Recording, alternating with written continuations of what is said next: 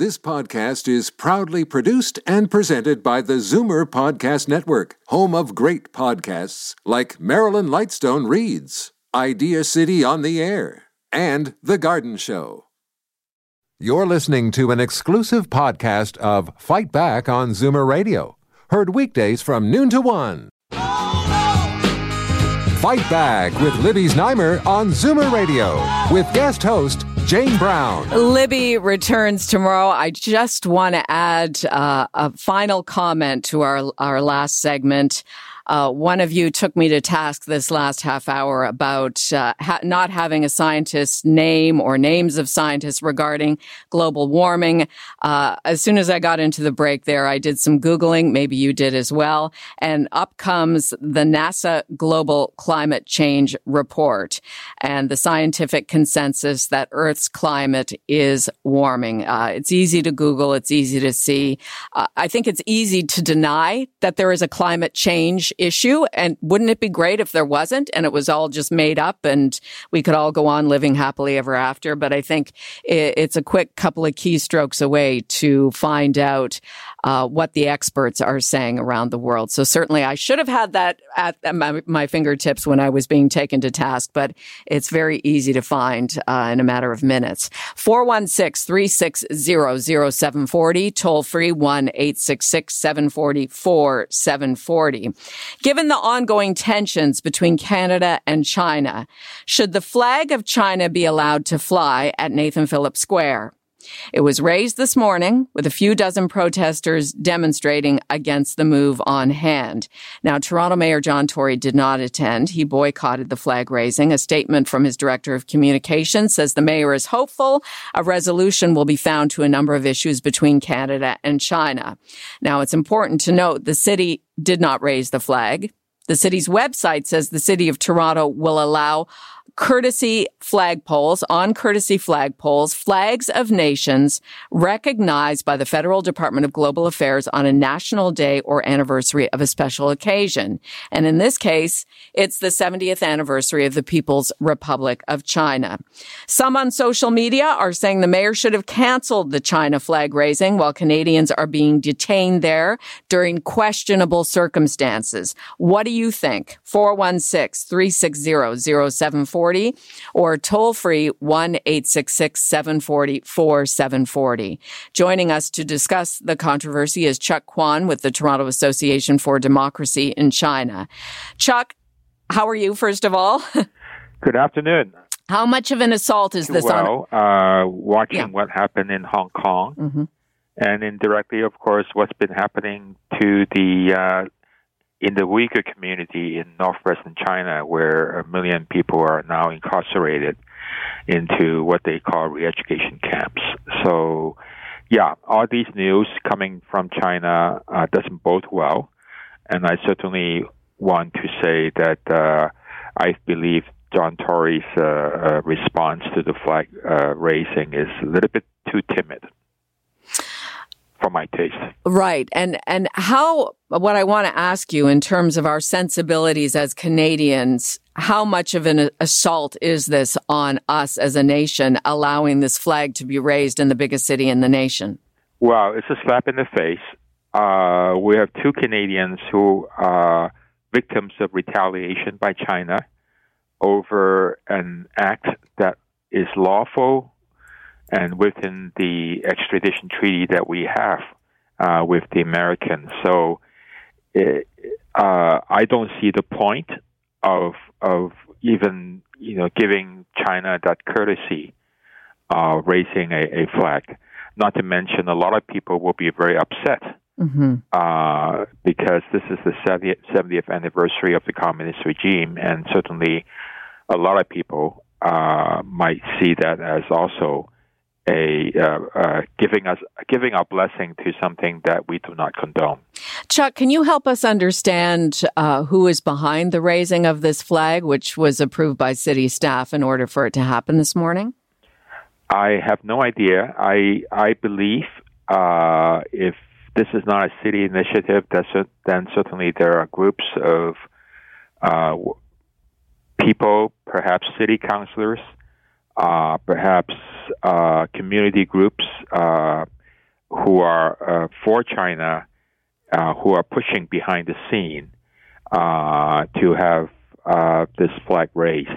Now, certainly, um, I understand that um, a lot of times city council would raise a flag because it honors part of the immigrant community that came from that country, like Filipinos, Portuguese, uh, or other things.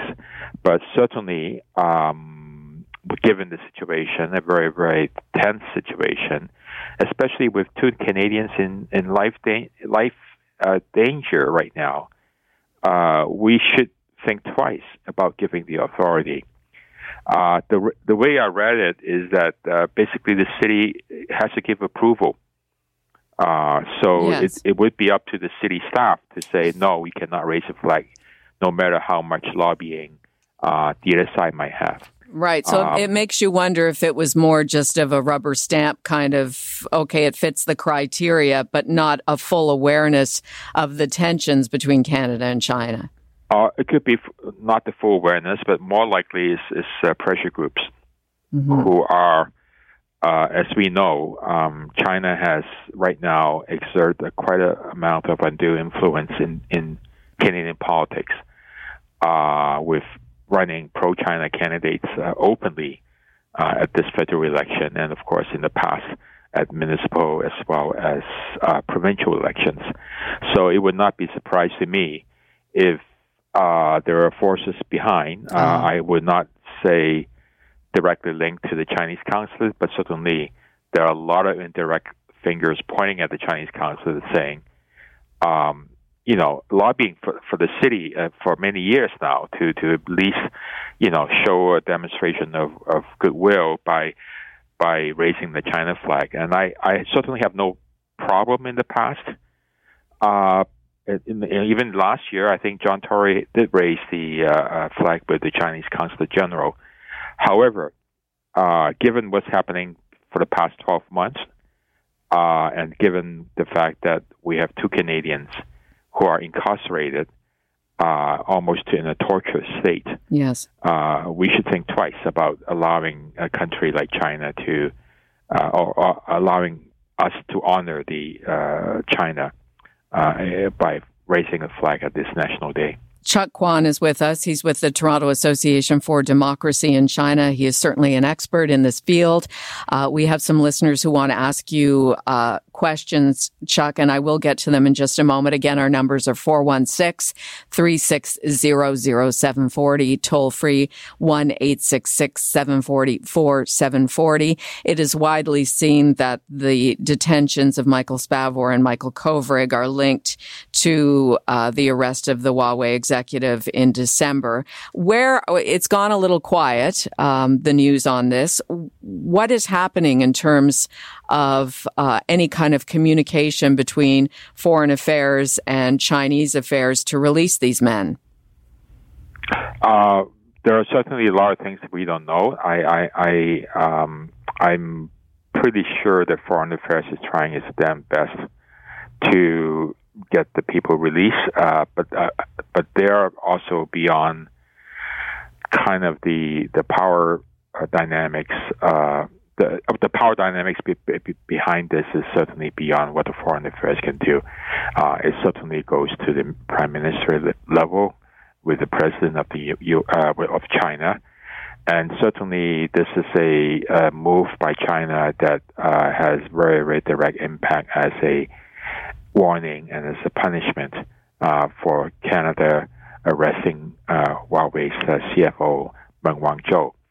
So you know, I, I think China is beyond the kind of rational diplomacy that we would like to exercise. Uh, China is right now a bully in the international arena, and certainly they would do whatever it takes to get what they want, which is the release of Meng Wanzhou by Canada unilaterally, uh, without going through the courts and without uh, having to quote unquote kowtow to the U.S. So uh, that's China's stance, and I, I think they're not going to back down at all. Uh, they don't have to back down. They they have enough uh, kind of uh, cachet to say, look, yeah, if we don't back down, and, and furthermore, they won't buy our soybeans, they won't buy our pork. So, it's all kinds of weapons that uh, China is now kind of leveraging against uh, Canada. Chuck Kwan with the Toronto Association for Democracy in China is with us. We are talking about the flag raising today at Nathan Phillips Square, the, the raising of the flag of China and Toronto Mayor John Tory's decision to boycott this event in light of the ongoing tensions between Canada and China. Uh, Chuck, we've got some listeners who have questions for you. Let's go to Simone in Parkdale. Hi, Simone. Go ahead. Hi there. Well, I didn't really have a question. I was going to mention what uh, Mr. Kwan mentioned about the prisoners in uh, China, mm-hmm. and also the record of China, the Tiananmen Square, and so on and so forth, and what's going on now, and uh, uh the, the record of, of you know being um, having spies everywhere and getting involved in the politics and and sticking their nose and everything all over the world, and I cannot see why um, what, what's wrong with City Hall. You've got a bunch of leftists down there, and that's what the problem is. And um, John Tory should I don't know whether he could have had had the power to stop it. If if not, then it seems to me when the leftists say jump, he asked how high. And that should not have happened, not with the record of China. I think it's it's really abysmal.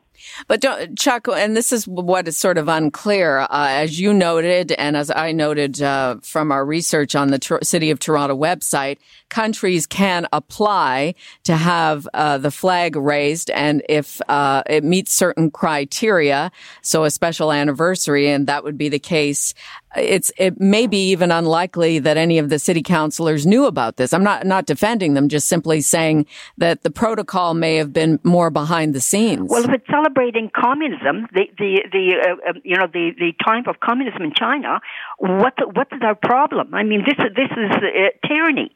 Right. Why are we celebrating this? No, I, listen. I, uh, a lot of people agree with you, Simone. Go yeah. ahead, Chuck. Go no, ahead. Perhaps I can jump in. I agree with Simone completely. Yes. I think.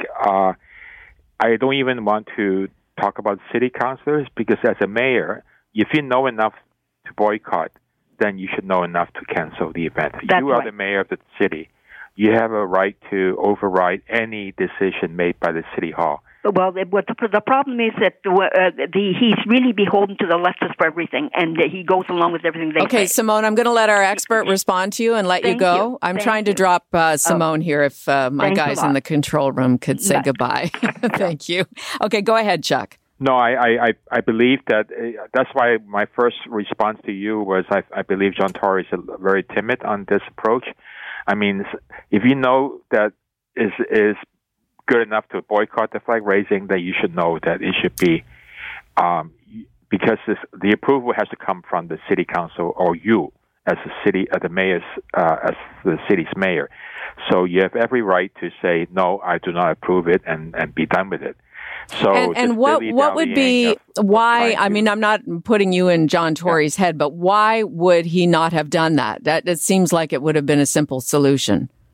I I believe that he certainly has a lot of pressure uh, points that are being pressed by uh, pro-China forces. Uh, many of them within the city hall as well.